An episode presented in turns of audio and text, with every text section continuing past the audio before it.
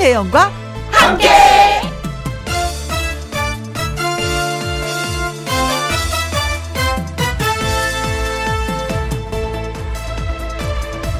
오늘의 제목 행동해야 할 시간 이거 먹자 저거 먹자 떠들다가 맛 없는 거 먹을 때가 있습니다. 이거 하자 저거 하자 계획만 세우다가 시작도 못한 일이 많고요. 그럴 때는 의심해 봐야 합니다. 말을 너무 많이 했구나 라고요. 생각보다 행동이 앞서다 낭패를 보는 경우도 있지만요. 대체로 말이 많다가 행동을 못하는 일이 더 많습니다. 토요일에 반을 써버리고 이제 남은 반나절도 안 되는 시간 뭐든지 행동하세요. 못해서 후회하는 것보다는 나으니까요. 2021년 1월 30일 토요일 김혜영과 함께 출발합니다. KBS 이라디오 매일 오후 2시부터 4시까지 누구랑 함께 김혜영과 함께 우후후후. 2021년 1월 30일 토요일 오늘의 첫 곡은 변진섭의 새들처럼 이었습니다. 김혜영과 함께 토요일 1부 촉촉한 가습기 보이스 가수 신성 씨와 사연 창고를 열려고 합니다. 주중에 소개해드리지 못했던 사연들 그리고 홈페이지에 올려주신 사연들 잘 전해드릴게요. 저는 광고 듣고 다시 오겠습니다. 김혜영과 함께 0583님의 신청곡입니다. 조정민의 레디 큐.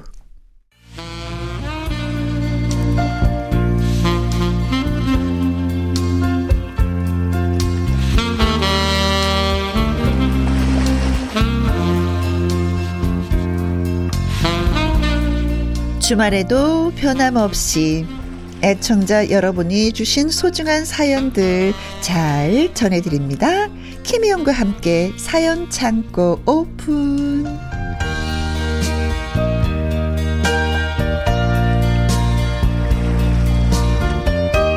쿵 하면 짝, 쿵짝, 쿵짝. 토요일에 저 환상의 호흡을 자랑하고 있는 남자가 있습니다. 사연을 전해주는 남자, 사연남, 가수 신성 씨입니다. 어서 오세요.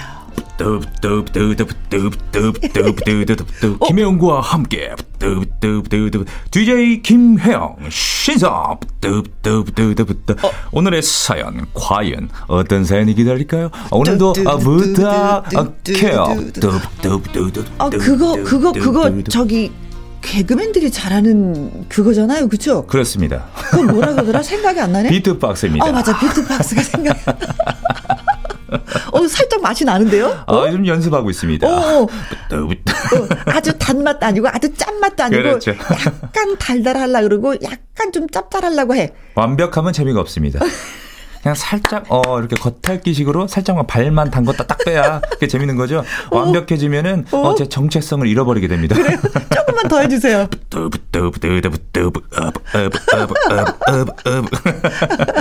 어, 어 좋다. 어 새로운 묘수. 어 장기가 하나 더 늘었어요, 신성 씨. 네, 좋아요. 네, 네. 네. 자 여러분이 홈페이지에 올려주신 사연 그리고 주중에 소개해드리지 못했던 사연들을 모아서 오늘 가수 신성 씨와 주말에 전 전해드립니다. 음, 아, 익명으로 또 보내주셨네. 익명으로 뭐 보내주셨습니까? 뭐, 사연 있겠죠. 네네. 익명으로 보낼 수밖에 없는 그런 사연들. 네.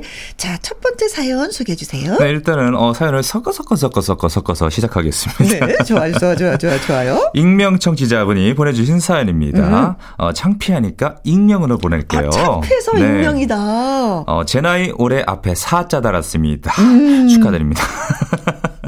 요즘 고민이 생겼는데요. 네. 어, 이러다 영원히 혼자 살면 어떡하지? 어, 슬슬 걱정이 된다고 해야 할까요? 왜, 왜, 왜, 왜? 한 번도 이런 적, 이런 생각을 해본 적이 없었는데 저도 충격적이었습니다. 어떤 충격? 비혼까지는 아니었지만 결혼이 필수라고 생각한 적 없었습니다. 음.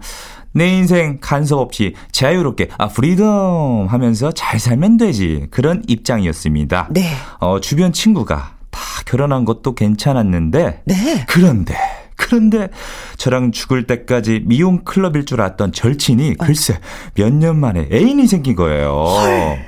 그리고 애인이 생기자마자 결혼하고 싶다고 하니 저도 깜짝 놀랬나 봐요. 어. 인생을 즐기며 실컷 놀자고 하더니 어. 저한테 뭐라는 줄 아세요? 뭐라고 했어요? 어, 얼른 너도 좋은 짝 만나서 결혼해야지 않겠어? 아. 이런 배신자. 혼자 남겨진 것 같아 솔직히 어, 속상하고 조금 무서워요. 네. 저도 얼른 맞선이라도 봐서 짝을 만나야 할까요?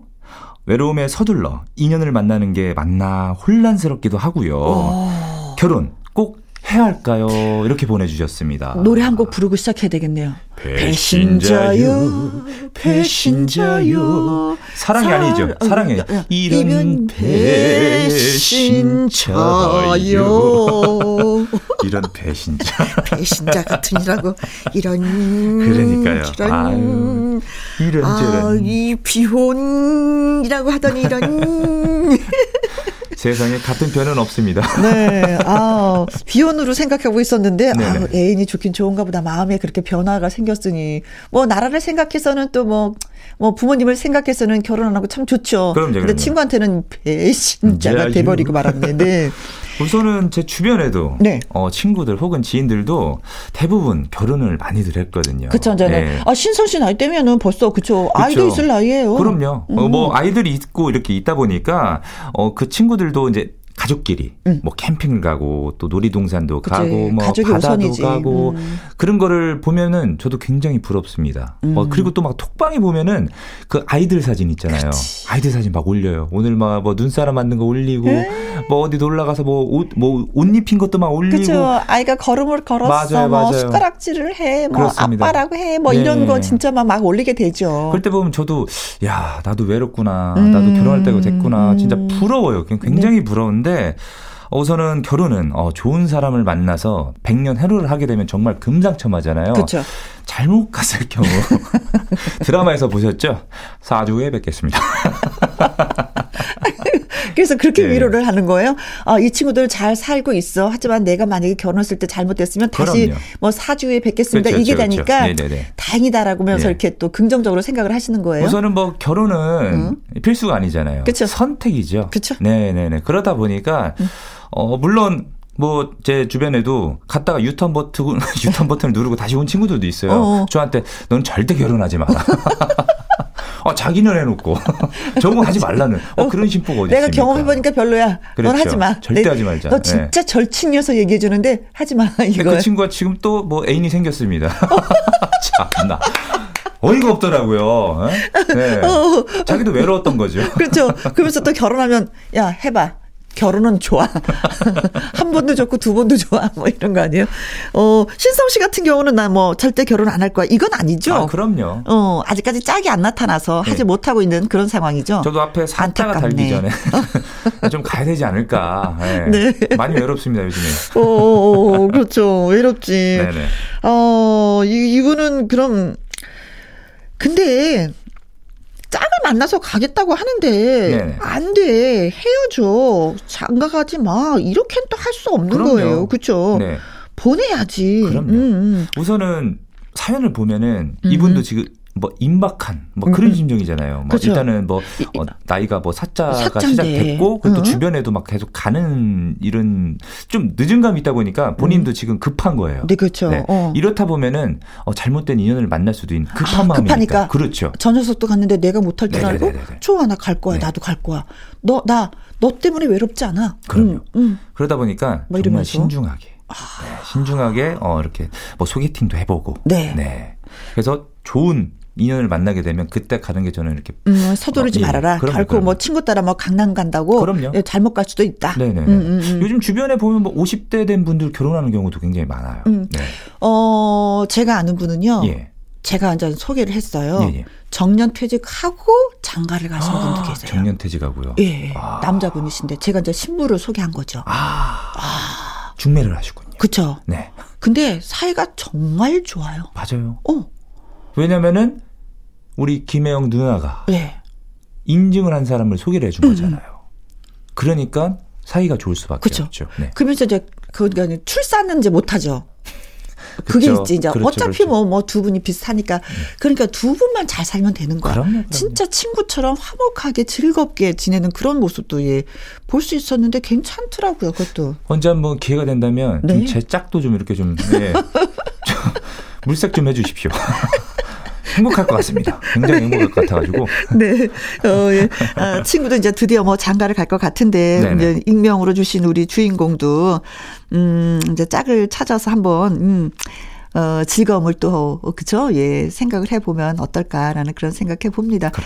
어, 물론 뭐, 그, 선택은 아니지만, 네. 아니, 이제, 아, 필수는, 필수는 아니지만, 네. 선택, 괜찮아요. 예, 선택을 한번 해보는 거 어떨까. 제가 결혼해서 살아보니까 저는 결혼이 좋더라고요. 음. 안 했으면 많이, 많이 후회했을 것 같아. 네. 저는 아직 안 해봤지만 그거 모르잖아요. 저는 네, 아직 네, 네. 결혼 생활 안 해봤으니까. 음. 어, 맞아요. 좀 상상도 해봅니다. 아, 결혼하게 되면 어찌됐든 옆에 누군가가 있잖아요. 그렇죠. 네, 외롭진 않을 거고. 늘 의지가 되죠. 예, 또 챙겨줄 거고. 네네. 저도 네. 또 같이 챙겨줄 거고. 음. 뭐 그런 소소한 뭐 네. 그런 행복. 밖에 네네. 무슨 일이 있어도 안에서 가면 집에 가면 위로를 받는다라는 생각에 네. 그냥 기분이 난, 나쁜 일이 있으면 더 빨리 집에 가게 돼요. 어, 빨리 얘기해야 되니까. 어, 그리고 빨리 위로받고 싶으니까. 음. 근데 혼자 있으면 그게 안 되잖아. 맞아요. 누구한테 위로를 맞아요. 받아야 될지. 그리고 항상 집에 갈 때마다 불이 환하게 켜져 있는 거. 그것도 문을 열면 엄마 이 소리 들리고. 어. 그런 게 좀 따스한. 음. 오늘 제가 자극을 더 받고 가네요. 야, 이거 빨리 가야겠구나. 하지만 네. 네. 결혼은 선택이 아니라 아, 필수가 아니라 선택. 선택. 그리고 달달이 나한테 돈도 주는 사람이 있다? 응, 누구죠? 응? 누구죠? 남편이지. 어. 얼마나 좋은데. 자, 네, 노래 한 곡 들으려고 하는데 어떤 노래를 이분한테 예, 들려드릴까요? 아까 차, 살짝 읊었었죠. 아. 배신자, 배신자요. 도성 선배님의 아, 배신자. 네. 김혜영과 함께 토요일 1부 가수 신성 씨와 청취자 여러분의 사연을 소개하고 있습니다. 야, 이 두 번째 사연도 익명인데요. 익명. 왜 이름을 밝히지 못할까? 네. 그 이유는 무엇일까? 네. 예, 사연을 보면 알겠죠? 네. 남편이 헬스클럽을 운영하고 있습니다. 오. 어. 요즘에 코로나19로 회원들도 많이 줄어서 참 힘이 듭니다. 그래도 저희 힘들다고 꾸준히 나와주시는 회원들이 있어서 버티는 중이에요. 어머, 어우, 또 이런 분들이 계시구나. 그럼요. 감사한 분들이죠. 음. 네. 어, 그런데 우리 클럽에는요, 정수기가 한 대 있습니다. 그런데 여성 회원 한 분이 매일매일 큰 페트병을 두세 개씩 들고 온답니다. 어, 이걸로 운동을 하시나요? 그 회원은 미정원을 운영하고 있거든요. 어, 원장님이시네요. 그렇죠. 네네. 운동이 끝나면 페트병에 정수기 물을 가득 가득 받아서 가방에 넣고 메고 간답니다. 오. 처음에는 그러려니 하고 그냥 봐줬는데 올 때마다 한 번도 빼놓지 않고 물을 받아가는 거예요. 왜 그럴까요? 거기다가 눈치를 슬슬 보면서 회원들을 위해 배치해 두었던 믹스 커피도 한 움큼씩 가져가는 겁니다. 글쎄. 어마 웬일이야. 아니 그분은 미장원에 정수기도 하나 없이 어떻게 운영을 하는 걸까요? 제가 보기엔 그냥 자기네 거 아끼려고 그러는 것 같습니다.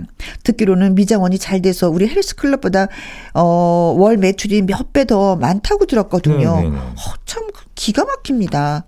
제가 그분한테 한 소리 하려고 하면은 남편은 절대 하지 못하게 하거든요. 네. 이럴 때 어떻게 하는 게 좋을까요? 그냥 모르는 척 눈 감아야 되는 걸까요? 이야, 하셨습니다. 어, 원장님 진짜 야. 미장원 원장님 너무 멋있다. 깍쟁이다. 얌체다 진짜. 너무 얄밉네요. 아우. 야, 예, 본인은 뭐 한 푼이라도 아끼려고 한다고 하지만 그럼요. 그 그러면 이 저기 저기 헬스클럽에 저기는 어떡하라고? 정수기도 그렇고 믹스 커피도 이분 분명히 이제 구입을 해서 가지고 오시는 건데 그렇지. 그것도 어, 어찌 어찌 됐든 뭐 운동하시는 분들한테 좀 어떻게 보면 서비스잖아요. 그렇죠. 뭐 이렇게 좀 타드시라 뭐라 이렇게 하는 건데. 그렇지. 한 사람이 이렇게 많이 가져가라고 준 건 아니잖아요. 그럼요, 그럼요. 아우 진짜 아우, 진짜 짜증난다 진짜 이건 찌질하다 진짜. 그러니까요. 아우, 그렇다고 이장훈 원장님 찌질해 진짜. 그러니까 그렇다고 또 이분한테 또 치사해. 아, 좀 적당히 가져가세요. 이렇게 음. 하면은 음. 이분들이 굉장히 무섭습니다. 왜냐면은 아유 그거 뭐 얼마나 한다고 또 이러면서 다니면서 또 이렇게 말씀하고 아그 헬스장 진짜 음. 너무 못 이렇게 말이 나올 수가 있거든요. 더군다나 요즘같이 코로나 19때 네. 회원 한분 한 분들이 굉장히 소중하잖아요. 그렇죠. 그래서 제가 어 일단은 어 남편분 예, 그 헬스장 운영하는 거기서 일어난 일이잖아요. 네. 아내분에게 제가 좋은 방법 하나를 알려드릴게요. 저도 한 가지 네. 말씀드릴 게 있는데. 네네네. 어, 좋아요. 먼저 하세요. 할까요? 어. 네. 일단은 미용실 하고 계시잖아요. 응. 자, 일단은 염색이나 파마를 한번 하러 가세요. 미용실에. 아. 가가지고. 그 머리, 왜? 그 머리 감겨줄 때 있잖아요. 네. 한번 말고 두세 번 더 감겨달라고 하세요. 치사하다고. 네, 소소한 복수죠. 네, 소소한 복수. 그리고 염색이나 파마를 할 때. 그 일단은 그 열 열 처리를 하잖아요. 그럴 때 되면 뭐 커피 같은 것도 줄 거 아니에요. 뭐 과자나 네. 주는 경우 있으니까 어 거기는 음료수 종류별로 다 드세요. 리필을 해달라고 하세요. 네. 어. 네. 과자도 많이 드시고. 어, 네. 네. 저는 머리하러 가서 믹스 커피 가져간 거 다시 가져오세요 이럴 줄 알았더니. 아닙니다. 다른 거를 아니고. 네, 그렇죠. 다른 거를 복수를 해야죠. 네. 네. 자, 그러니까 자주는 못하더라도 어. 그렇게 복수를 하는 겁니다. 소심한 복수. 그럼요. 네. 그분도 좀 느끼는 게 있지 않을까요? 네네네. 네, 네. 근데 이 사람 왜 그러지? 어, 네. 이러고, 이거로, 이러고 마는 거 아니야? 저는 네. 정수기에다가 딱 이렇게 써붙이는 거야. 마실 만큼만 컵에 담으세요. 음, 마실 만큼만. 어. 네. 그렇게 써놓으면 약간 네. 이렇게 물 받는데 약간 네. 좀더 많이 눈치를 보면서 못 담지 않을까? 근데 뻔뻔한 사람들이요 안 지킵니다. 그대로 아. 그거를. 네. 아, 그래요? 네. 뻔뻔하면 이거 뭐 모두 안 되는 거잖아. 갑자기 목이 마르네. 물 좀 먹어야지. 나 이거 우리 집에서 가져온 물이에요. 아 그래요? 네, 우리 집에서 가져온 물이야. 어디서 물심 양면으로 끓이셔서 가져오신 거죠? 네, 네. 누구네 집에서 퍼온 거 아니라 우리 집 물. 그래. 아니 좀 진짜 치사하다. 아니면 집에서 정 그러면 집에서 네. 물을 끓여서 네. 담아와도 되는 건데 왜 굳이 왜 여기 와서 가져갈까? 그게 얼마 몇 푼이나 된다고. 아, 그러니까요. 그것도 네. 페트병에다가 근데 담아오는 건 별로 안 하는데 네. 그 담겨서 이렇게 가져가는 그 표는 엄청 나거든요. 페트병 세 개면 푹푹 들어가요. 그 일단은 종이컵으로 떠먹게 되면은 어. 그냥 쫄쫄쫄이잖아요. 페트병에 어 담게 되면은 네. 어, 들어가지 물에. 걸그룹 소리가 한 다섯 번 납니다. 걸그룹, 걸그룹, 걸그룹, 걸그룹, 걸그룹 이렇게 다섯 번이 나게 됩니다. 소리가. 네. 네 그렇다고 눈치 주고 뭐 이러면 또아뭐 헬스클럽 아 됐어 안 해도 돼 뭐 이러면서 또 안 오실까 봐 걱정되고. 네, 그러니까요. 아 이거 진짜 뭐 아예 손님이 아니면 한 마디 하는데 손님이기 때문에 또 말씀도 못 드리는 거잖아요. 예, 예. 그러니까 방법은 그거야. 마실 만큼만 컵에 담으세요. 아 그 것도 이렇게 다 붙여놓으면 좋죠. 그렇죠. 네. 왜 페트병에 담으세요가 아니잖아. 그렇죠. 컵에 담으세요. 근데 그렇지, 이분은 그렇죠. 페트병이니까 네. 그리고 페트병에 담으시는 분이 있으면 네. 눈치를 좀 주세요. 그 방법이 안 통하면 제가 말씀드린 것처럼 미용실 가셔서 네. 음료수 종류별로 다 드시고요. 어, 샴푸도 한 두세 번 더 해달라고 하시면. 네. 네. 에이, 그래. 좀 매너가 있어야지. 그럼요. 네. 근데 손님이 그런 거 있잖아요. 손님이 손님 대접을 받고 싶으면 그만큼의 매너를 지키면 대접을 해줘요. 근데 매너를 지키지 않으면 손님은 왕이라고 해도 매너가 없으면 그 사장님 입장에서는 아이, 진짜 고개 절레절레야. 예. 대우받게 못 해줘. 그쵸. 네. 내가 대우받고 싶으면 그만큼의 행동을 보였으면 맞습니다. 좋겠습니다. 맞습니다. 아, 이분은 대우받기 못하네, 행동이. 그래도 미용실 원장님이신데. 그러니까요. 음, 더군다나, 더군다나 헬스클럽보다 더 이렇게 수입이 음, 몇 배나 더 이렇게 버시는데. 네, 아유. 네, 그래요. 아, 진짜 너무해. 음. 그래서, 어, 그래. 이 노래, 이, 노래, 이 노래 들으면 좋겠다. 정, 말 안성맞춤이네. 네네네. 김수희 씨의 너무합니다. 네. 네. 너무합니다. 너무합니다. 미장 원장님 너무합니다. 너무합니다. 김혜영과 함께 토요일 일부 사연 창고 여러분의 이야기와 신청곡 배달해 드리고 있습니다. 신성 씨 네. 큐. 5912님의 사연입니다. 네. 아내가 엄청 바빠져서 장모님이 요즘 저희 집에 오셔서 아이도 돌봐주시고 네? 밥도 차려주고 하세요. 아이고 고마워라. 정말 감사한데 음. 제가 괴로운 일이 생겼습니다. 어떤 일이요? 어, 부끄럽긴 하지만 제가 편식이 심한 편이거든요. 네. 근데 장모님이 거의 채식주의자 식단처럼 밥상을 차려주는 게 문제입니다. 채식주의 좋잖아요. 네네. 밥상 아, 쌈채소를 주시는데 네. 그냥 쌈장만 주세요. 쌈장. 쌈채소에 쌈장 궁합이 맞지 않아요? 밥이랑 먹으면 얼마나 맛있냐고 하는데 네. 하, 쌈에 고기가 없다니요. 고기가 없구나. 네. 이분은 고기를 그렇지, 좋아하시는구나. 그렇죠. 그냥 쌈장만 주시니까요. 어, 저 솔직히 고기 먹을 때도 어어. 상추 깻잎 안 먹습니다. 그럼 고기만 먹어요. 그래서 장모님한테 배불러요 거짓말하고 넘기려 해도 어어. 빈속이라 안 좋다고 샐러드를 주시고요. 또 채소. 어, 이것도 하루 이틀이지 삼키는 게 정말 고역입니다. 오. 반항 시도도 해봤습니다. 라면 먹으러 했더니 몸에 좋지도 않은 거 먹지 말라고 하시고 어. 배달 음식 시켜 먹으려 해도 음? 내가 내가 있는데 웬 배달 음식 어. 돈 아끼라고 그것도 못하게 하세요. 어머님한테 솔직히 말할까요? 먹고 싶은 대로 하게 아, 두세요. 이렇게라고 어. 이렇게 사연을 보내주셨습니다. 네. 근데 다 커서 채소 싫어한다고 그렇죠, 말하기 그렇죠, 그렇죠. 창피하기도 하고, 하고, 예, 어머님이 무섭기도, 하고, 하고, 어쩌죠. 매번, 매번 먹고 먹, 어, 들어올 어, 수 없고. 없고. 네, 그러니까 고민은 와, 고민인데. 정말 음. 고민이죠. 그쵸. 뭐 고기 좋아하는 사람한테 채소만 주고 채소 좋아하는 사람한테 고기만 주면 맞아요, 이건 진짜 맞아요. 뭐 아니죠. 예. 내가 먹고 싶은 걸 먹어야지 살로 가는 건데 이건 살로도 안 가는 거잖아요. 그쵸, 먹긴 먹어도. 예. 오구일리님은 어, 음? 육식주의자이시고 음? 또 장모님은 채식주의자 이렇게 계신 것 같아요. 같아요. 정말 건강, 어, 웰빙 하시는. 네. 음. 우선은 네? 어, 오구일리님 장모님한테 어, 쓴소리 하지 마세요. 반항하지 마세요. 왜냐하면 본인에게 불이익이 옵니다. 그래요? 우선은 어? 어? 아이를 안 돌봐 주실 거고 안 오실 거 아닙니까? 네, 얼마나 어? 손해가 큰 겁니까 이게? 어, 아 그렇다 그러실까? 그리고 또 참. 아내분이 또 바쁘다 그러잖아요. 음. 밥 제대로 못 챙겨줄 수가 있어요. 음. 네, 그러니까. 네. 저는 그 반대였거든요. 네네. 어떤 거요? 음. 아, 평생 살면서 맛없는 거 먹는 것처럼 큰 고민은 없어. 고문이야, 고문. 맞아요. 아침, 네. 저녁으로 두 번만, 두 번씩 매일 고문을 당한다는 생각이 들거든요. 예, 예. 이건 난 말씀드려야 된다고 생각해. 장모님, 저 사실은 제가 고기를 좋아하고요. 어. 그 채소는 조금 좀 멀리 하고 있습니다. 네. 어. 어, 좀 고기 위주니까 고기 반찬이 좀 먹고 싶습니다. 라고 얘기하면 그렇다고 해서 장모님이 안 되네. 풀만 먹게. 이러진 않을 것 같아. 일단은 뭐 반찬을 보니까 풀옵션이에요. 저 그렇죠. 처음이게 그렇죠. 그림 같은, 집을 짓고 하면서 아, 우선은 만약에 어, 솔직하게 말씀 못 드린다 치면은 음. 어, 방법이 있습니다. 어떤 방법? 일단은 식사를 하고 어. 어, 장모님, 저 좀 운동 좀 하러 나가겠습니다. 마실 나가겠습니다. 이제 어. 나가는 거죠. 나가게 되면 집 주위에 뭐가 있습니까? 편의점이 있지 않습니까? 어. 거기 가면은 완전 지상 낙원이죠. 먹고 싶은 게 다 있잖아요. 아, 근데 그게 하루 이틀이지 매번 나가기가 좀 그렇잖아요. 그러니까 나는 그게 네. 차라리 네. 아내한테 네네. 여보 나 이거 밥 먹는 거 너무 힘들다. 네. 나 진짜 삐쩍삐쩍 마르겠다. 네네. 나 힘이 안 난다. 먹어야지 힘이 나는데 이거 뭔지 모르겠다.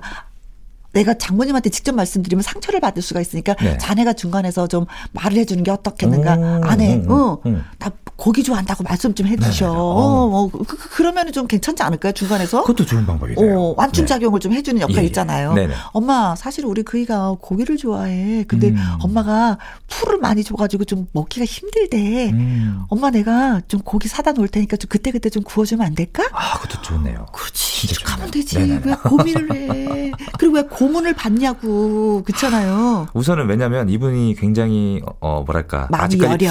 마음도 여리고. 장군 장모님 좀 어려워. 맞아요. 좀 아, 어려워서 그래요. 네. 어려워. 근데 사실은 또 이런 거 얘기해주면 장모 입장에서는 또 이뻐요. 맞아요, 음. 맞아요, 맞아요. 계속 아이고, 어리게 네네. 빙빙 돌 그러면 아 저게 뭐가 아니긴 아닌 것 같은데 뭔지 모르는데 왜 저러지 애가 그, 렇게 생각할 수 있거든요. 네네네. 어 그리고 늘 말씀하셔야지. 아이도 돌봐주고 밥도 차려주고 차려주고. 집안 정리도 해주고 그럼요. 설거지도 해주는 네네. 면에 있어서는 늘 고맙고 감사합니다. 그리고 용돈 드리는 거 잊지 마셔요. 아, 당연하죠. 당연하죠. 이거 아주 중요한 중요하죠. 포인트. 용돈 드리는 거. 아주 중요합니다. 네. 음. 내가 딸 키우느라고 고생했는데 이게 딸 하나 시집 가서 잘 사나 했더니 이게 뭔 일인가 싶었고. 왜? 내가 바가지를 네. 뒤집었었구나. 안할 수도 없고. 그러니까 용돈 드리는 건 아주 포인트입니다. 당연하죠. 중요합니다. 만약에 장모님이 이렇게 해주시면 신성 씨는 어 장모님에게 얼마만큼의 그 용돈을 드리고 싶으세요? 아 저요. 만약 음. 이렇게 해주신다면 일단은 세 자릿수로 가야죠. 세 자릿수? 예. 백 단위? 그럼요. 아 지금 안 계시다 그렇게 막 높여갖고. 그러니까 제가 그만큼 더 잘 벌어야겠죠. 그렇지. 네. 네. 뭐 일단 세 자릿수로 가면은 네. 일단 뭐 좀 옵션이 좋아지지 않겠습니까? 우리 사위 하고 싶다. 우리 사위 하고 싶어 진짜. 세 자릿수로 준다니까. 세 자릿수로 준다니까 우리 사위 하고 싶어. 이분의 입장에서는 뭐 또잘 네. 생각하셔서 예, 예, 예. 형편에 맞게끔 또 두, 부가 맞벌이 하시니까 예. 또 어머니 용돈 꼭 챙겨드리고 당연하죠. 음. 네. 그 용돈 받으시면 네. 어머니 또 고기 사신다. 당연하죠. 아니 그, 그 돈으로 고기 사신다.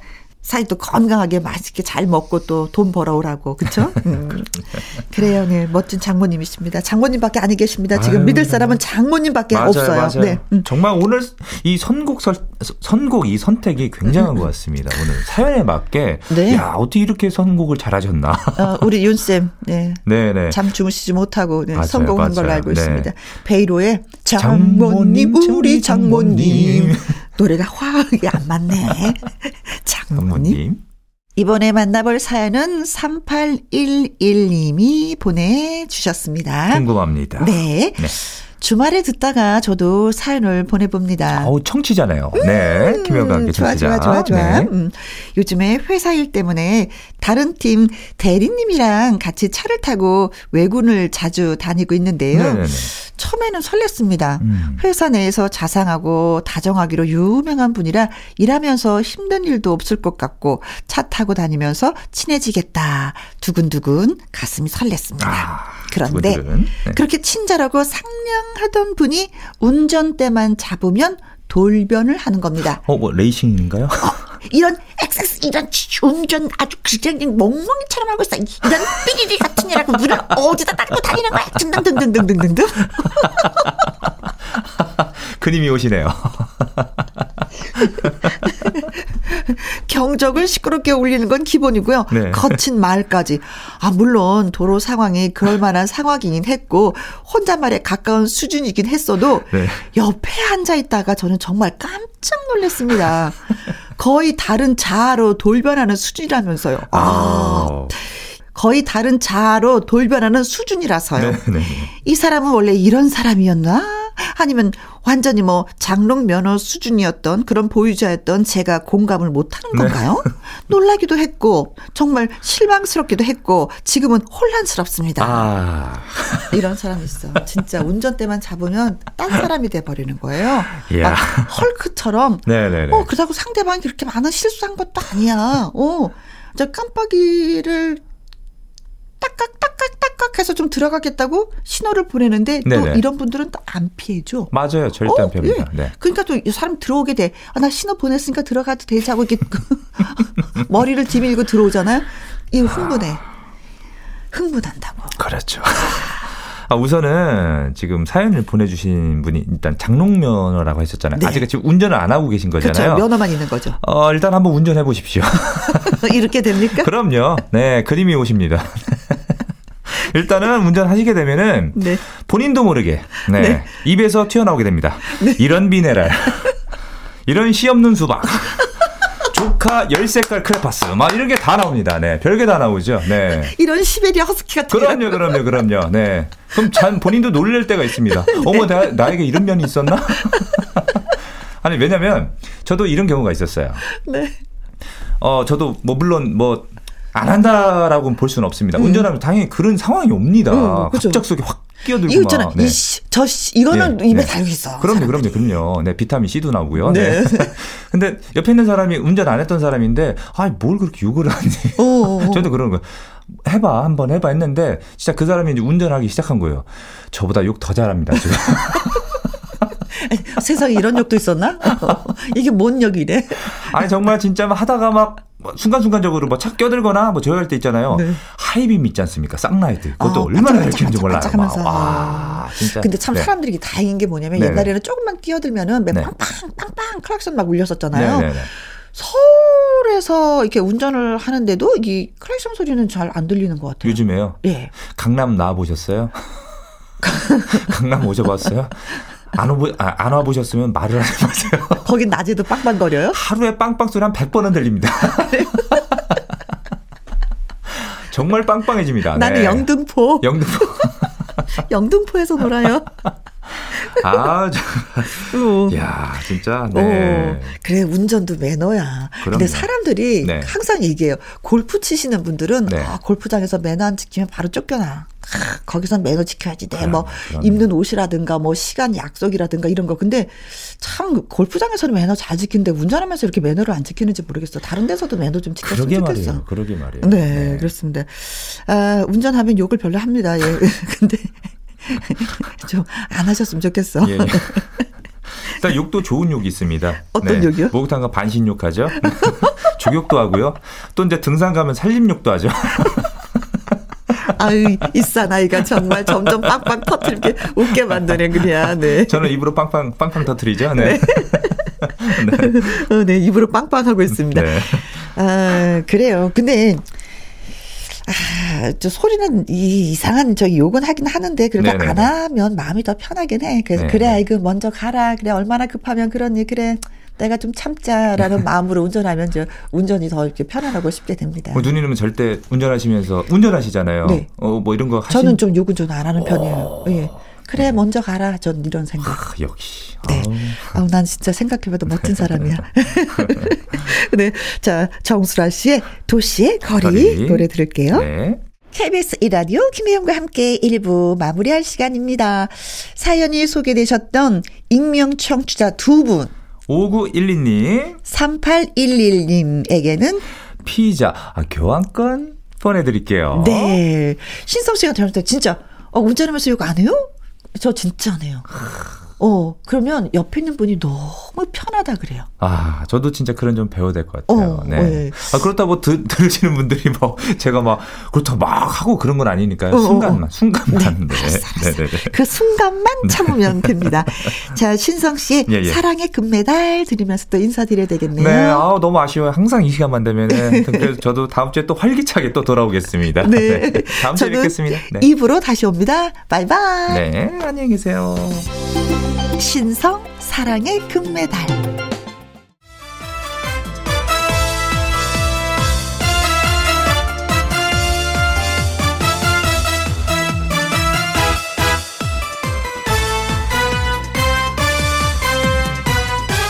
김혜영과 함께. KBS 1라디오 김혜영과 함께 2부 시작했습니다. 음악을 들으면 멜로디 위를 떠다니는 가사가 보이는데 난 그걸 붙잡을 뿐이다. 라고 말씀하신 아주 특별한 초대석. 40년이 넘는 긴 세월 동안 수많은 명곡을 만들어낸 김병걸 작사가와 오늘 함께 하도록 하겠습니다. 노래 듣고 와서 만나 뵐게요. 김병걸 작사, 최강산 작곡, 서지호의 여기서. 김혜영과 함께.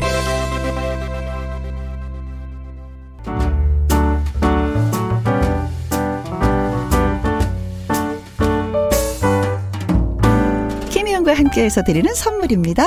이태리 명품 구두 바이네르에서 구두 교환권, 발효 건강 전문 기업 이든 네이처에서 발효 홍삼 세트, 오직 생녹용 유풍열 건강에서 참진 녹용즙, 프랑스 에스테틱 화장품 뷰티메디에서 아이크림 교환권, 1등이 만든 닭 가슴살 할인 이 닭에서 닭 가슴살 세트, MSM 전문 회사 미스 미네랄에서 이봉주 마라톤 유황 크림 제이원 코스메틱에서 뿌리는 하이라 고체 앰플 건강식품 전문 브랜드 메이준 뉴트리에서 더블 액션 프리바이오틱스 대한민국 1등 건강기능식품 에버콜라겐에서 에버콜라겐 인앤업 플러스 똑똑한 살균 습관 마샬캡에서 보이실드 살균 소독제와 마스크 마스크 전문 MSK 인더스트리에서 휴클린 KF94 마스크. 더 편한 박스 분리수거 파운틴에서 분리수거 도구. 퍼거슨이 만든 건강생활 브랜드 일상닥터에서 오메가 EPA 주식회사 비엔에서 정직하고 건강한 리얼 참눈이. 1등 코스메틱 브랜드 퍼스트랩에서 미백주름 기능성 프로바이오틱 세럼 다온 ENL에서 모로코 프리미엄 식용 아르간 오일 아르간 디오르 상쾌한 아침 전략 페이퍼에서 세계의 선택 RU21 나주 레인보우 팜에서 나주쌀로 만든 현미 쌀국수. 밥맛 1등 공신 위드웰에서 특허받은 미락 진공 쌀통. 20년 전통기업 예인수산에서 해물 그대로 팩. 그리고 여러분이 문자로 받으실 커피, 치킨, 피자, 교환권 등등등등 선물도 보내드립니다.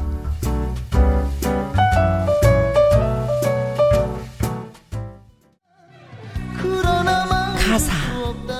노랫말이 힘을 갖게 되는 건 거기에 우리들의 살아온 인생 이야기가 담겨 있고 마치 내 것과도 같은 절절한 사랑이 있기 때문입니다. 수십 년 무명 가수의 이름을 번쩍이게 해준 것도 가슴에 파고드는 노랫말의 힘입니다.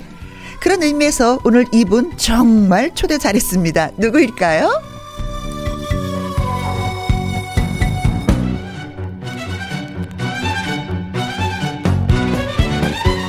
가녀린 어깨로 슬픔이 연기처럼 피어오를 때 편승엽의 찬찬찬 진성의 안동역에서 가사를 쓴 바로 그분 김병걸 착사가이십니다. 어서 오세요. 네 반갑습니다. 드디어 이렇게 만나서. 예, 예 네. 만났습니다. 얼굴을 마주보고, 예, 예, 계십니다. 자, 초대석 시작하기 전에 듣고 온 노래가 서지호의 여기서였어요. 네. 서지오 씨가 노랫말에 원하는 게 있었다고 하던데, 그게 뭘까요? 네, 서지오 씨가 뭐 하니 하니 또 돌리도, 뭐 그렇죠. 수리 술술. 돌리도. 예, 이래가지고 조금 이제 반복적인 요즘 가사의 트렌드 같은데. 네. 반복적인 가사 말이 나오면서 이렇게 좀 그러다 보니까 좀 곡이 살짝 가벼운 느낌이 있습니다. 그래서 uh-huh. 조금 더 의미를 둔 격이 있는 좀 가사를 받고 싶다. 이래가지고 네. 주문이 왔어요. 그래가지고 제가 좀 더 이제 좀 진지하게 음~ 이렇게 좀 사랑 노래라도 좀 더 진지하게 접근한 게 여기 있습니다. 노래로서 네. 좀 한번 변신을 해보겠다. 진지하게. 네, 네. 네. 그런데 그게 딱 맞아 떨어진 거죠. 딱 맞아 떨어졌습니다. 그... 예. 두 분이 호흡이 잘 맞으셨네요. 예, 그렇습니다. 음, 근데 이렇게 진짜 노래를 한 곡 딱 불렀는데 호흡이 딱 맞으면 기분이 어떨까요? 네. 그건 뭐 저만이 알죠, 사실은. 어? 그렇죠. 예, 예, 그러니까 뭐, 뭐, 작사 작곡가 선생님의 그런 느낌들이 어떨까 싶어요, 저는. 네, 가수하고 딱 맞아 떨어졌을 때 그건 네. 뭐 무엇하고도 바꿀 수 없는 그런 행복감, 음. 뭐 그런 것들입니다. 그렇죠. 뭐 밤잠 못 잡니다. 흥분해가지고. 아, 기분이 좋아서. 연애할 때 그 기분이 다시 살아나서 잠을 못 주무시는 거 아니에요? 아, 그건 살짝 이제 방향은 다르지만은 그 설레임이나 그 흥분도는 아마 비슷하지 않을까. 아, 네. 이렇게 생각합니다. 알겠습니다.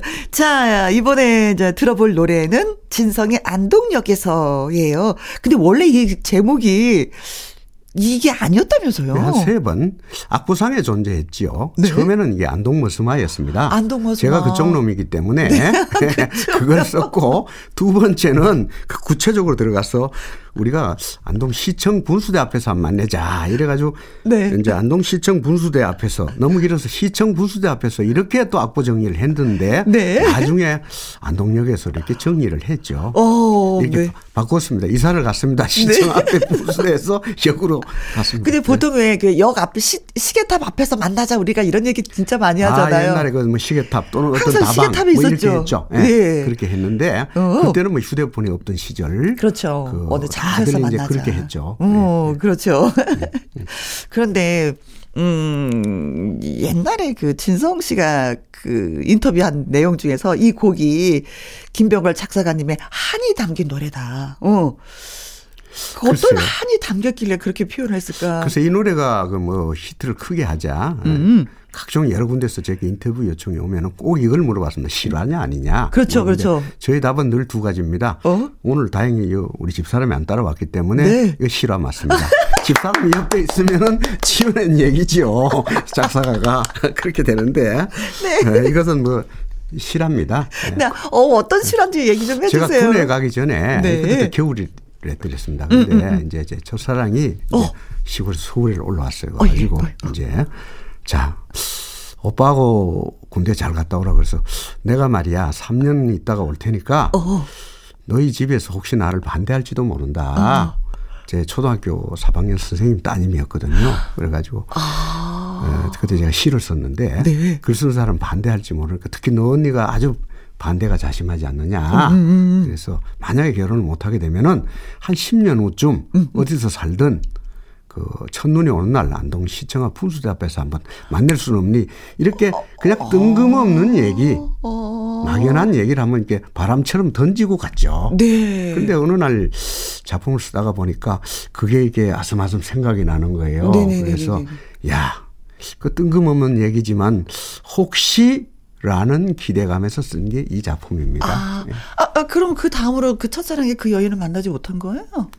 그걸 뭐그 그 여자가 나왔다면은 그는 영화에나 있을 법한 얘기죠. 나왔으면 아. 재미없겠죠. 어, 나왔으면 바람 맞은 거네요. 어, 네, 나쁜 그렇죠. 남자. 네, 순정한 남자가 네. 네. 막연한 그 10년 전의 얘기를 꺼내 가지고 혼자 역에서 네. 눈이 펑펑 오도록 기다렸다는 그 네. 바보 같은 얘기인데 정말 그 안동에 눈이 그렇게 많이 왔냐고 자꾸 물으면 그 무릎까지 차는 데는 순정의 높이다. 저는 이렇게 표현합니다. 아, 순정의 아, 높이. 근데 네. 저는 또, 그, 또 여자잖아요. 네. 그래서 궁금해서 아 그럼 그 여인이 이 노래가 나를 생각하면서 만든 노래일까?라는 걸 그것을 느꼈어요. 아, 전화가 한번 왔더랬습니다. 혹시 오빠 혹시 그게 제 얘기라고 주변에서 자꾸 얘기하는데 아 시골에서 그 뭐 거의 그랬으니까 소문은 났을 거 아니에요? 네네 그러면 혹시 맞냐고 하길래 제가 네. 아니라고 대답했습니다. 어, 어. 왜냐하면은 저도 안 나가봤지만 네. 그것도 안 나왔을 게 뻔하니까. 네, 그래서 네. 아니라고 얘기했는데 아니라고 얘기하고 차라리 너라고 얘기했으면 얼마나 좋았을까 후회도 많이 해드렸습니다. 아, 오늘 이 방송을 들을 것 같아요. 네, 네 들을 네. 것 같아요. 그럼, 네. 아, 오빠가 나를 위해서 그 시절을 네. 그때를 잊지 못하고, 어, 노래를 이렇게 탄생시켜서, 어, 내가 즐겨 부르는 노래인데, 내 얘기였구나. 그렇게 생각하지 않을까. 자꾸 후회되겠죠, 뭐. 맞아. 그때 그 남자를 참을 걸. 아, 네. 어, 근데, 이 진성이란 이제 가수를 키워내신 분이시잖아요. 어떻게 보면은. 그렇습니다. 진성 씨는 제가 한 33년 전에 네. 예, 서울역 앞에서 음. 어떤 그 캬바레에서 반짝이 옷을 입고 노래하는 아, 진성을 보고 제가 네. 데리고 갔죠. 아. 진성철인데 네. 가서 메드리 음반부터 시작해서 제가 데뷔시켜주고 훈육시켰던 아. 예, 뭐 형이자 아, 스승이죠. 스승이네요, 네. 스승. 네, 네, 네. 저는 이분이 진짜 애시당 초부터 노래를 겁나게 잘한다는 걸 알았어요. 그런데 무명 시절부터 이 노래를 PR을 안 하려고 네. 요리 빼고 저리 빼고 하길래 제가 가가지고 네. 불러놓고 기획사 사장하고 매니저 불러놓고 네. 너 이거 안 하면은 내하고는 이놈아 인연을 끊자 끊자. 아. 내가 다 해놨는데 방송 한 번만 해봐. 아, 아 그러면 뭐 안동이란 말인데 되겠습니까? 이러길래. 야, 안동은 그냥 역의 하나의 상징이다. 음, 음 그렇죠. 안동보다 더 이쁜 말이 어디 있나. 음, 음. 그 다른 역 붙여봐라. 재미없다. 네. 네? 그래서 한 거니까 그런 편견을 가지지 말고 한번 네. 해보자.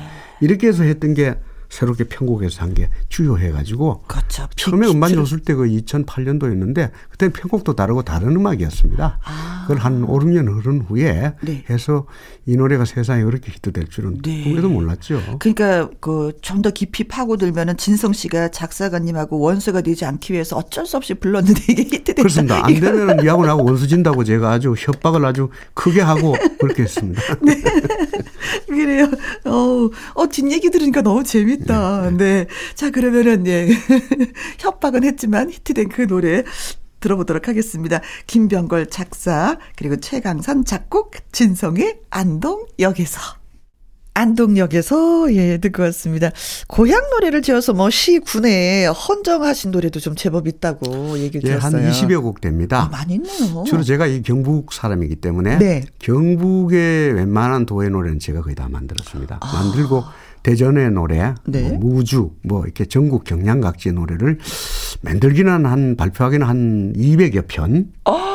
이렇게 하고 뭐 춘천 막국수 전주 비빔밥부터 시작해가지고 그런 노래도 있고 네. 포항 가메기도 있고 오. 포항 돌무는 노래도 있고 표창패도 받고 네. 뭐 여러 군데 감사패 표창패 엄청 받았습니다. 아니 근데 특히 뭐 네. 시군 이게 헌정하는 이유가 뭐 있으세요? 어떻게 그렇게 200편이나 네, 뭐 사랑, 사랑 노래는 너무 뭐 제가 아니더라도 누군가가 다 하지요. 네. 하는데 제가 또 원래 이제 시를 썼기 때문에 아무래도 네. 접근하는 방법이 조금은 다르죠. 그래서 음. 예.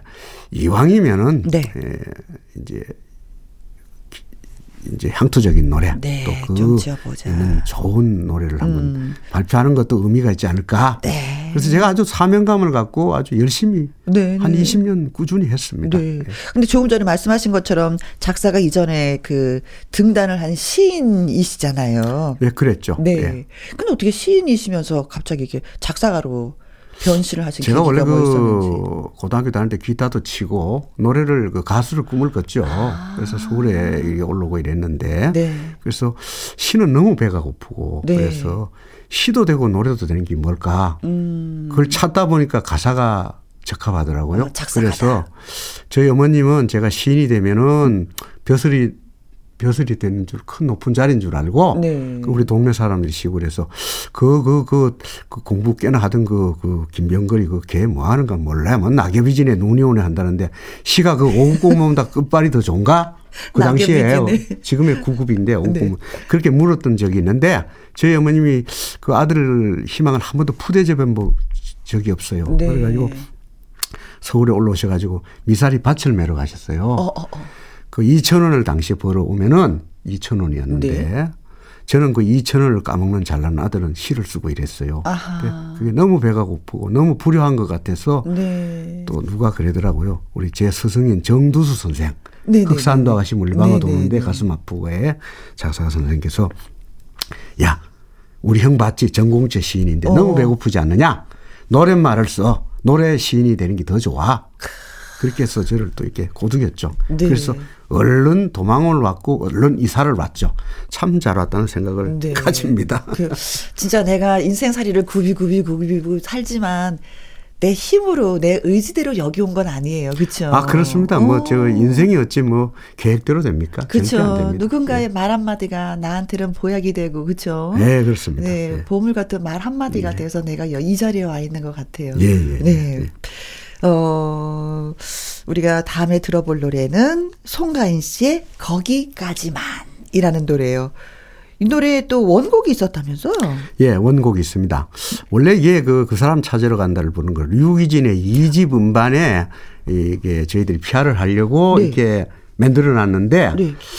제가 그 포항에 그, 그 표창표 받으러 가는데 비행기에서 들었어요. 아. 노무현 대통령의 비보 소식을 네네네. 네, 네, 네. 그날 그날이었어요. 어. 그랬는데 그래서 거기 보면은 어, 니우처 타는 뭐 가서 뭐, 뭐 거기까지만 말한다고 해놓고 이러고 뭐 부엉이는 다 알고 있다 이런 게 있어요. 네네. 가사 속에. 그래서 어. 장난 같은 세상 이야기를 정답도 없는 물음표만 남, 물음표만 남기고 돌아서는 당신은 누구십니까? 음. 부엉이는 다 알고 있다. 이게 그 가사인데 네. 그래서 이것을 피할하지를 못했습니다. 아, 그 아픔이 같이 있기 때문에 그래서 이거는 접어버렸습니다. 음. 접고 놔뒀는데 유기진이가 이 송가인을 이제 눈여겨보고 네. 자기 기획사를 하나 차려서 이제 픽업을 맞아요, 했죠. 맞아요. 그래서 네. 1호 가수가 송가인입니다. 음. 그래서 제가 묻고 싶어 하고 두 곡을 주는데 아, 그 유기진 씨의 노래를 송가인 씨 그렇죠. 아, 그래서 거기까지만으로 제가 사랑 가사로 다시 바꿨죠. 아. 앞에 거는 유기진의 인생 가사였는데 네. 그래서 일부 수정을 해서 오늘의 거기까지만이 있는 겁니다. 네, 그러니까 송관 씨가 아주 히트가 되기 전 스타가 되기 전에 불렀었던 그 아, 노래가 되는 열심히 거네요. 하고 이 노래 좋아하는 사람 많았는데, 네. 예, 그 뭐 그 나가기 전에는 예, 이 노래는 어떻게 보면 좀 이제 덜 알려졌기 때문에 묻힐 음. 수도 있는 노래였다고도 볼 수는 있죠. 네, 네, 예. 네. 그러나 우리는 끄집어내서 한번 들어보도록 하겠습니다. 네. 자, 김병걸 작사, 이충재 작곡, 송가인의 거기까지만 듣겠습니다. 송가인의 거기까지만 듣고 왔습니다.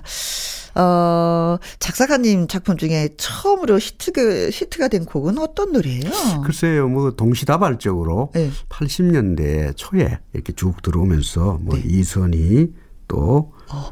또, 박혜성이란 예, 예. 가수 있었습니다. 남자분. 예, 예 네. 도시의 배로 그런 네, 네. 제작품인데 또 서울스타즈 청춘열차 그 당시에는 뭐 모든 음악 프로의 시그널은 다 이 청춘열차를 틀었죠. 아. 우리나라 그 작품이 컴퓨터 음악으로서 두드런 시퀀싱 한 건 1호 작품입니다. 음, 음, 음, 음. 그랬는데 네.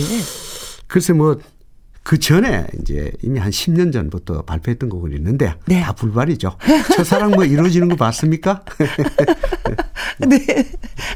그래도 가끔가다 첫사랑이 생각나잖아요. 불발이긴 해도. 아, 그렇죠. 아까운 작품 도로도로 어. 있고 그렇죠. 근데 네. 사실 그그 그 옛날에 만들어 놓은 작품인데 히트가 되지 않았으면 다시 한번 누군가에게 그 곡을 줘서 좀 다시 좀 불러봤으면 좋겠다라는 생각은 뭐 얘기하자면 또 뭐 아주 가슴 아프고 너무 많죠. 아. 그 중에 하나를 굳이 꼽으라면은 네. 그 나훈아가 부른 그 분교란 작품이 있습니다. 분교 학교 분교 예. 네. 초등학교를 내가 그렸던 노래 그 노래가 네. 한창 이제 불려지고 어? 지금도 뭐 초등학교 동창회 뭐 교과 같은 거로 부른다는데 했을 무렵에 이제 나훈아 씨가 이후에 잠적을 했죠. 음, 그리고 이 노래까지도 묻혀버리고 네. 말았는데 이 노래를 누군가가 다시 한번 꺼내가지고 하면 어. 떨까 네. 너무너무 아름다운 시 같은 거거든요. 네. 네 아니, 그럼 이 시간에 한번 뭐 노래도 원래 또 가수가 꾸미셨으니까 살짝 불러주시면 어때요? 글쎄요. 부탁해, 부탁해. 기억 니은 잠이 든 교정에 맨드레미 저 혼자 피다가 아. 이들이 그리운 날은 꽃잎을 접는다. 네. 그다음에 예, 계절이 오는 운동장 운동장마다 깃발처럼 나부끼던 동무여. 다들 어디서 무엇 하고 있는지 옛날 다시 그리워지면 텅 빈 교실 에, 내가 앉던 의자에 아. 나 얼굴 묻는다. 이게 일제 선생님 근데 들어보니까는요 이게 네. 가사 같은 뭐 가사니까 뭐 네. 가사구나 하고 듣는데 사실은 시 한 편 같아요. 그렇습니다. 시를 그림, 쓰셔서 그런지. 예, 그림이 보입니다. 저는 가사가 네. 좋은 가사는 이게 한 폭의 그림 같아야 된다. 예, 지금 저 그, 지금 그림이 예. 그려지는 거예요. 그게 가장 좋은 가사입니다. 사연이 있는 거죠. 아. 예, 예. 예. 댄스곡은 없지만 이 발라드한 가사, 네. 특히 느린 노래는 당연히 그림이 보여야죠. 아. 예, 예. 아, 그러시구나. 제가 박수 한번 치고 넘어가도 너무 멋진 가사여서 예, 그림이 그려져서 자 다음에 우리가 들어볼 곡은 남진 씨의 상사화입니다. 네. 오 네, 이 노래는 어떻게 해서 탄생이 됐느냐. 살짝 들어보니까 남준 씨가, 아, 그, 저, 그, 저, 그, 작사하는 말이야. 김병걸 작사한테 한번 맡겨봐. 뭐.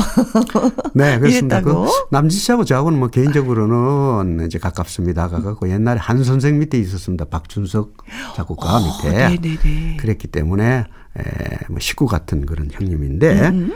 그 원래, 여, 여, 김동찬 선배께서 네. 작사 작곡을 해서 남진 씨한테 드려드렸습니다. 네.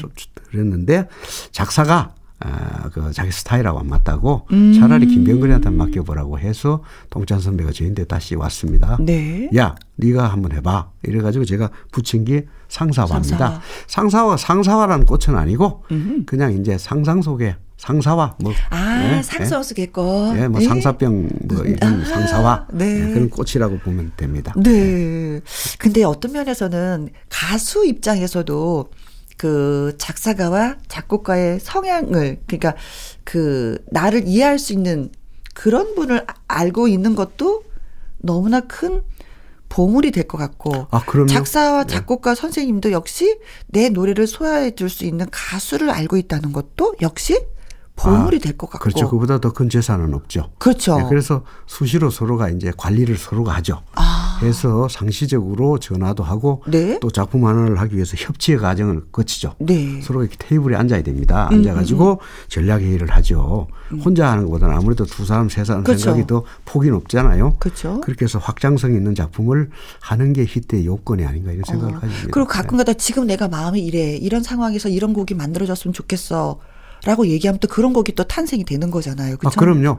그냥 이제 자유롭게 이제 작사가에게 맡기는 수도 있고 네. 혹은 특, 특정하게 제목을 준다든가 하고 내용을 슬쩍 이렇게 가수분이? 줘서 음. 이제 이런 식으로 써달라고 할 때도 있죠. 네, 네, 그래요. 자 가수의 입이 가장 큰 방송이다라고 말씀을 하셨는데 인터뷰했을 때 그건 어떤 의미예요? 그것은 이제 가수가 특히 이제 뭐 좀 아직은 뭐 이름이 일천한 가수가 자기 뭐 방송에 나가서 얼마만큼 PR이 되겠습니까? 그렇죠. 그때 동료 가수가 음. 누군가가 한국을 부르고 또 접속곡으로 부를 때 또는 아. 행사장에 가서 그 MR을 가지고 가서 그 노래를 불러줄 때 네. 그게 입, 입소문이고 그보다 더 큰 방송이 어디 있겠어요. 어. 동료 가수가 불러주는 게 네. 가장 큰 가수가 제일 큰 방송국이다. 아, 저는 이런 생각을 늘 가집니다. 요즘에 이 선배들의 노래를 후배들이 불러서 역주행하는 그런 아, 노래들. 그것도 똑같은 경우죠. 아, 예. 그 역주행이죠. 예. 이 상사와도 장민호가 불러서 역주행한 건데 지금 뭐 솔지인가 뭐 하여튼 이게 치면 김호중부터 이게 상사와 엄청나게 수십 명이 리메이크 리바이벌 하고 있습니다. 네. 네. 그게 그래서 새롭게 이제 죽은 꽃을 다시 살려내는 거죠. 네네. 네. 네. 네. 그렇게 되네요. 어, 가수의 입이 가장 큰 방송이다. 네. 네. 자, 그러면 그 노래를 또 안 들을 수가 없잖아요. 음, 김병걸 작사, 김동찬 작곡, 남진 씨의 목소리로 예, 들어보도록. 하겠습니다. 남진의 상사화입니다. 김혜영과 함께 토요일 2부 아주 특별한 초대석 멜로디에 아름다운 글을 얹어서 감동을 주는 언어의 마술사 김병걸 작사가와 지금 함께하고 있습니다. 자, 이번에 들어볼 노래는 오늘날의 이 가수를 만들어낸 곡이에요. 정말 많이 듣고 예 많이 틀었던 노래입니다. 조황조의 사나이 눈물. 어? 예, 예. 이 노래 히트되고 많이 우셨을 것 같아요. 예, 많이 울었습니다. 이게 히트되기 전에 하고 이제 조황조 씨가 이제 음. 저희 집에 자주 왔습니다. 네. 와가지고 그 전에 이제 원래 홍원표죠. 어. 정말 노래 잘하는 가수였는데 제가 군에 있을 때 네. 아, 이 형이 그 저보다는 한세살 연배신데 그 서기 1999년 네. 리드 보컬 할 때 포구란 노래를 제가 군에서 이제 가수로 군연에 대 갔기 때문에 네네네. 네, 네. 제가 그 무대에서 좀 부르고 그랬습니다. 그 노래를. 네. 그런데 묘하게도 제대하고 이후에 이렇게 만났는데 네. 제 찬불 부름가요를 이 형이 산상맞게 다니면서 부르고 무명 시절에 이렇게 해드렸습니다. 그랬는데 그 연이 잘 안 맞다가 어떻게 이 네. 사나이 눈물 제대로 한번 맞춘 겁니다. 이게. 어, 원래 두 분이 알고 계시다가 아 그럼요. 어, 예, 오랜 예. 세월 알고 있다가 아 그럼요. 어, 예, 이 노래가 괜찮겠다라는 예, 생각이. 예, 예. 아 근데 저는 항상 느끼는 거지만 조항조 씨 그 노래는 정말 맛있어요. 맛있죠. 그 맛을 또 다른 분이 내지를 못해요. 예, 아주 느낌이 음. 그뭐 필이라고 하나요? 네. 그 정감 있는 그 속소리까지도 어. 속 살렸는 소리를 그려낼 줄 아는 가수죠. 네. 네. 어떤 MSG를 쳤는지 모르지만 정말 맛있고 묘하고 따라할 수도 없고. 그런데 그 남자라는 이유로 이렇게 가수가 됐잖아요. 네. 그리고 2탄이 중요한데 1탄에서 무너진 가수가 많습니다. 1탄하고 2탄이 안 맞으면. 그렇죠. 영화도 마찬가지죠. 네, 2탄이 안 터지죠. 그, 야, 그 남자는 이후로 울지 못했는데, 이 사나이 눈물도 울려서는 안 된다고 생각하고, 네. 돌아서서 감춘 내 눈물 속에 이렇게 표현한 겁니다.